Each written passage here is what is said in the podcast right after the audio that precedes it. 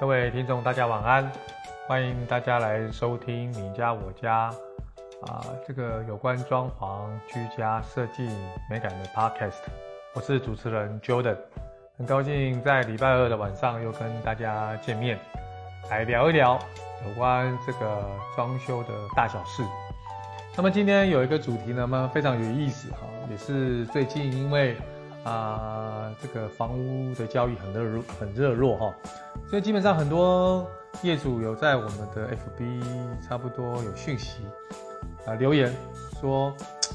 啊都是想省一点钱嘛，这个当然是无可厚非，所以想说监工的话都想自己来做，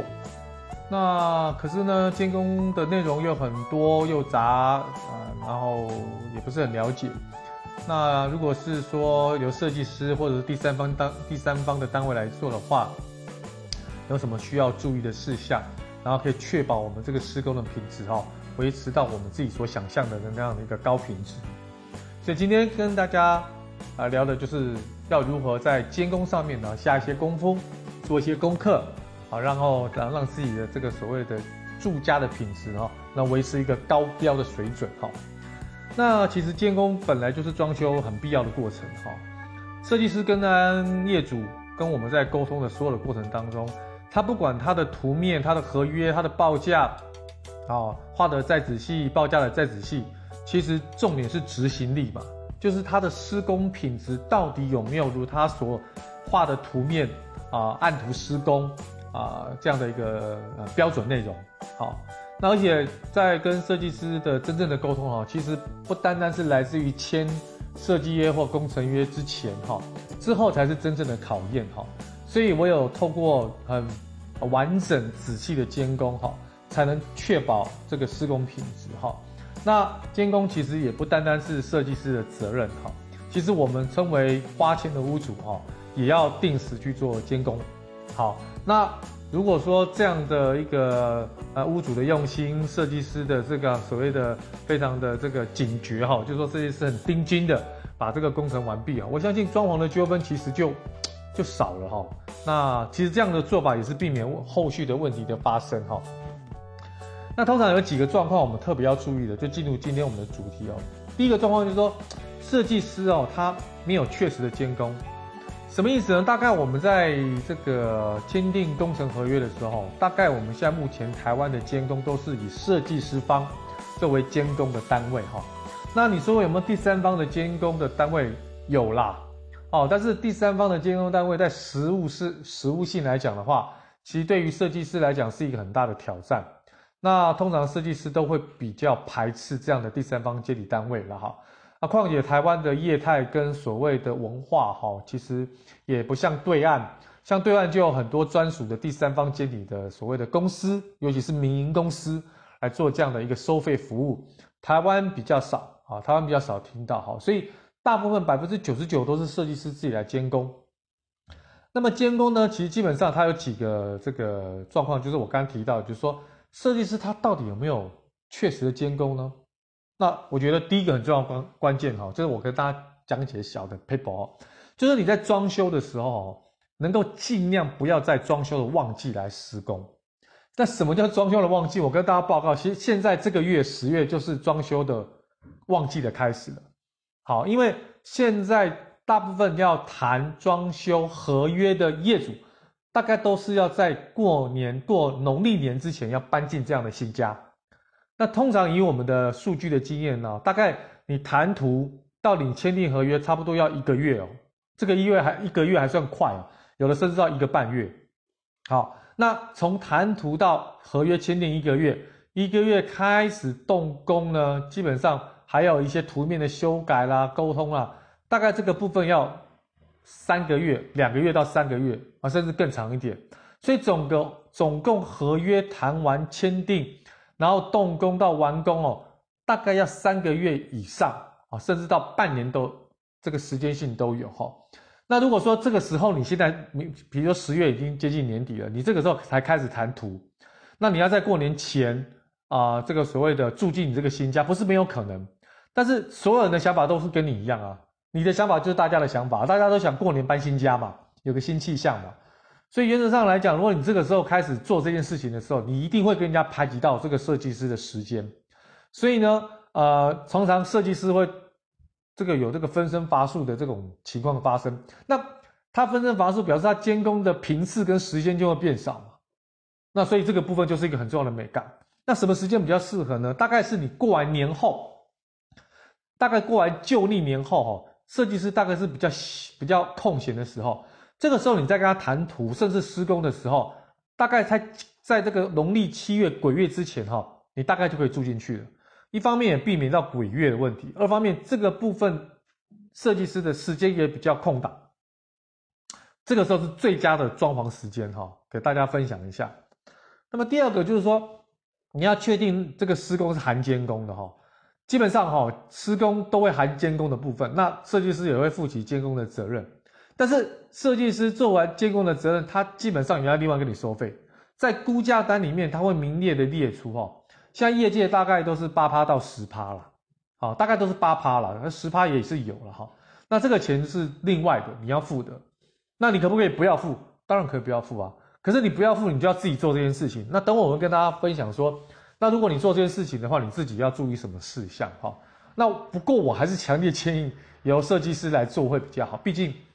他是专业的哈，那我们不是不专业，我们当然做功课有一部分的专业，但是这样的专业可以负起监工的责任吗？其实这个有待商榷哈，有待商榷哈。那么再来就是说，第三个就是你监工一定要确实嘛哈。大部分的设计师很多哦，要特别注意哦，他们都是重点式的监工，不是时时刻刻的监工。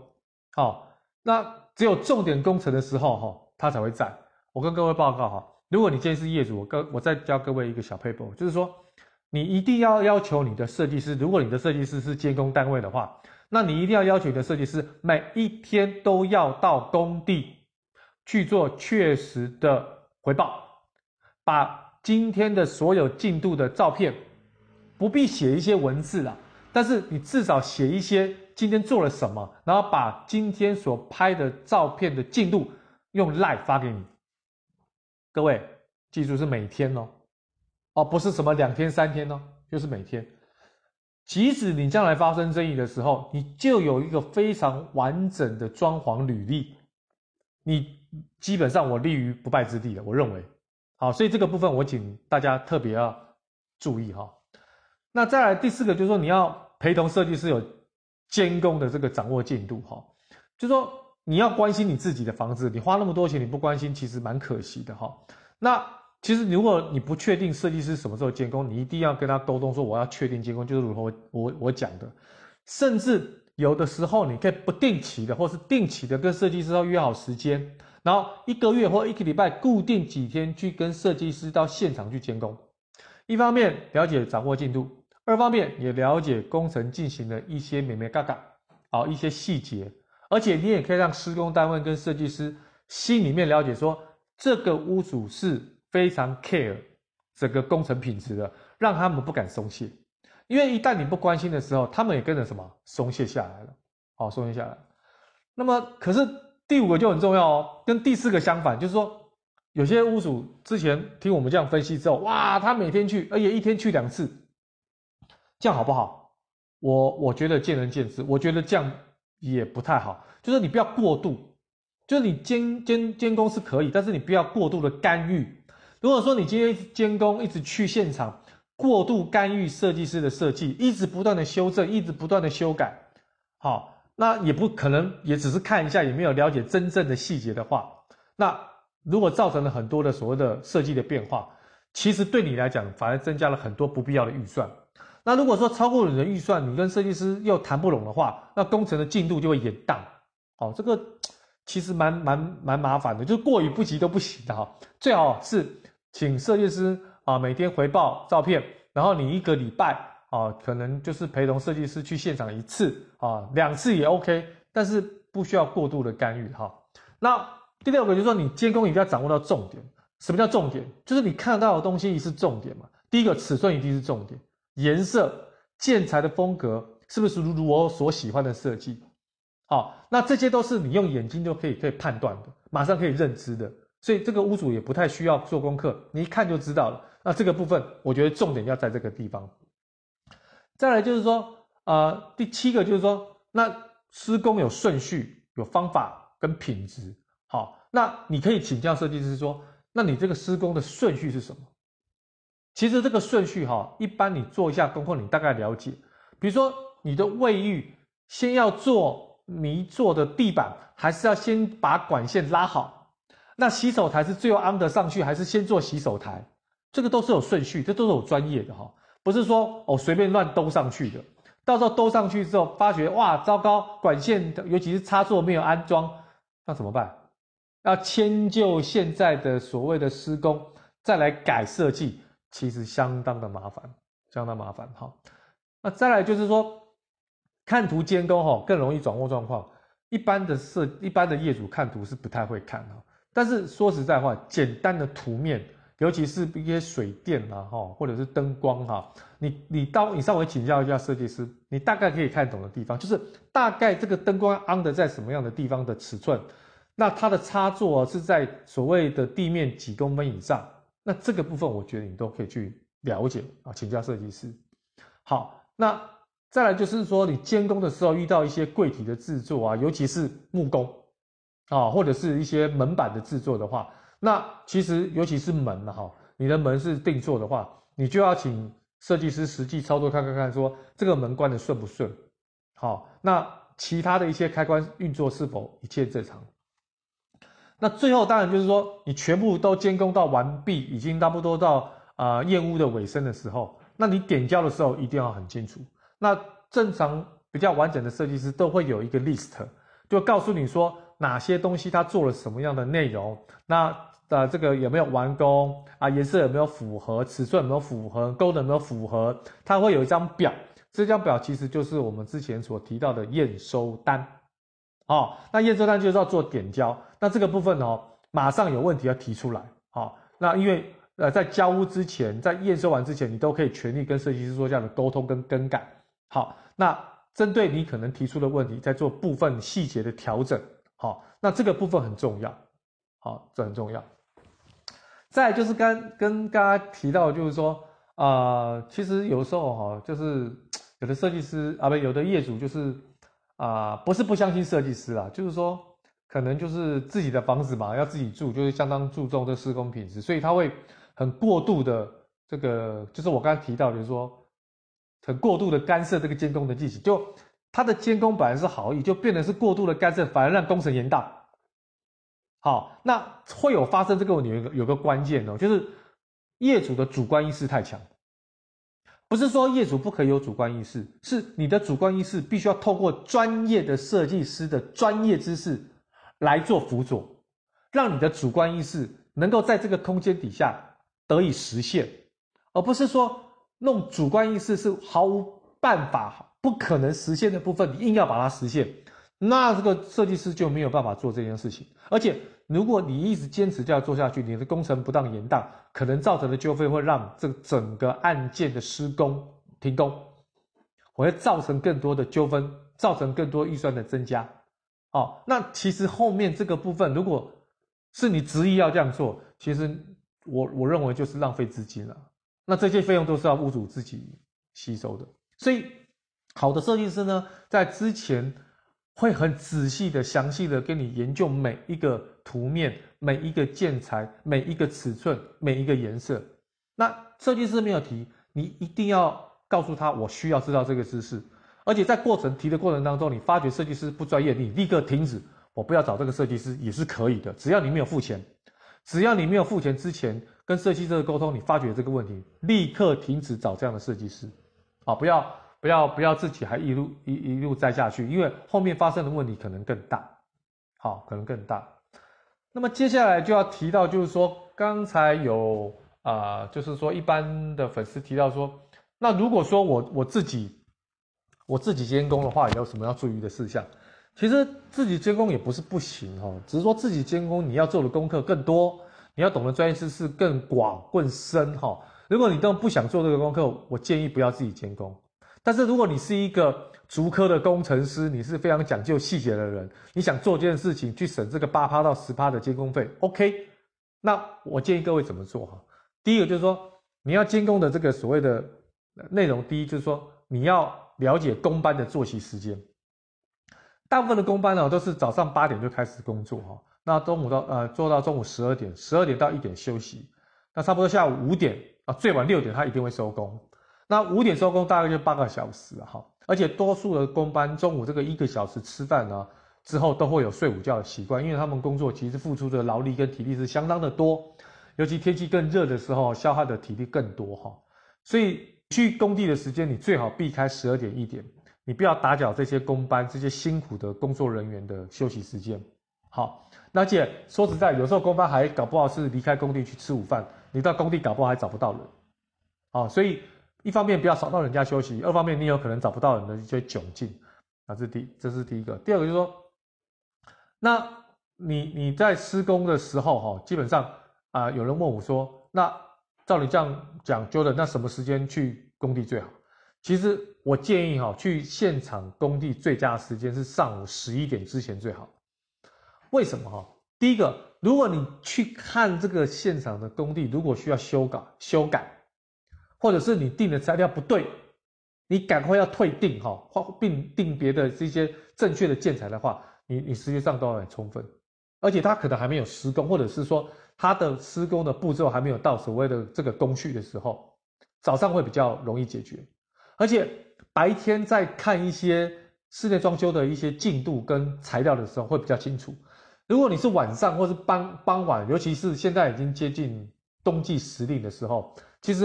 五六点天就已经黑了。那这个时候你说啊，我下班再来看，开着一些临时的水电的灯光。或者根本没有灯光，用微弱的这种夕阳的灯光，其实会有落差哦，会有落差。好，那我建议屋主，如果说你自行呃监工的话，哈，最好你每次去现场监工的时候，你一定要停留一个小时以上。好，那比较充分的了解目前施工的这个情况跟施工的内容的正确性。啊，而且在进料的时候，能够现场确认材料的形式啊、颜色啊、尺寸啊。这个是非常非常重要的。好，如果发觉有误，哎，我不签收哦，对不起，这个建材我不签收。好，我告诉设计师，你不要签收哦，这个不太对哦。OK，不但可以省下可能这些建材从车上搬运的时间，甚至你可能跟设计师约好，就说你今天要进什么建材，我就要到现场监工，然后呢，建材先不要下车，等我到我确认一下，确认无误再下车，可以节省节省彼此很多的时间跟资源。哦，是这样子哈。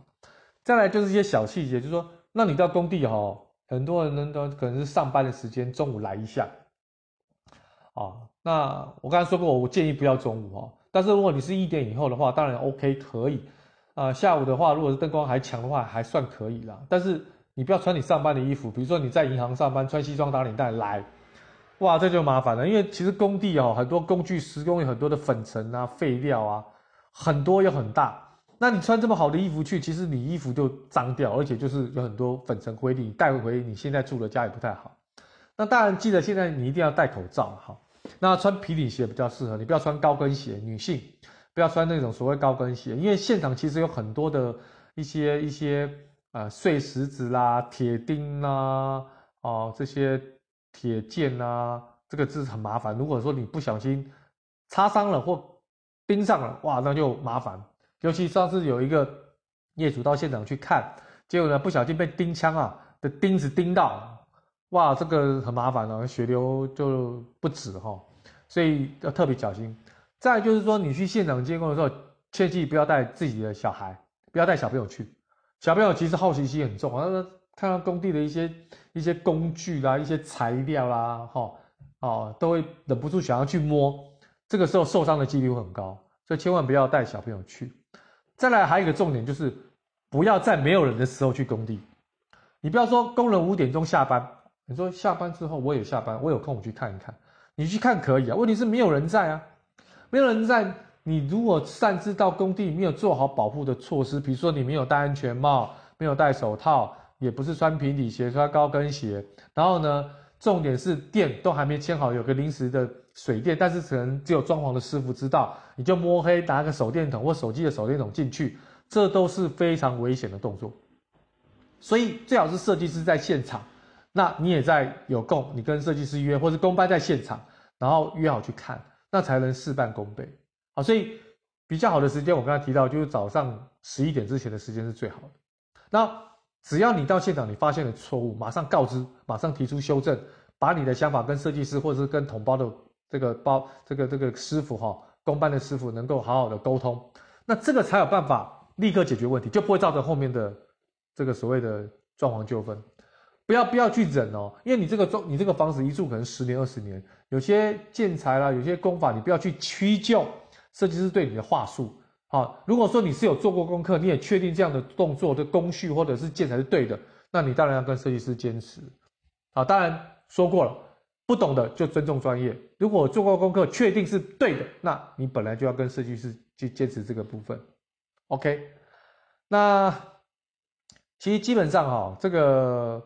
监工本来就是一个很拉里拉杂的项目嘛，很多项目。那所以呢，今天跟大家分享就是说，假设如果今天你要监工的话的一些注意事项，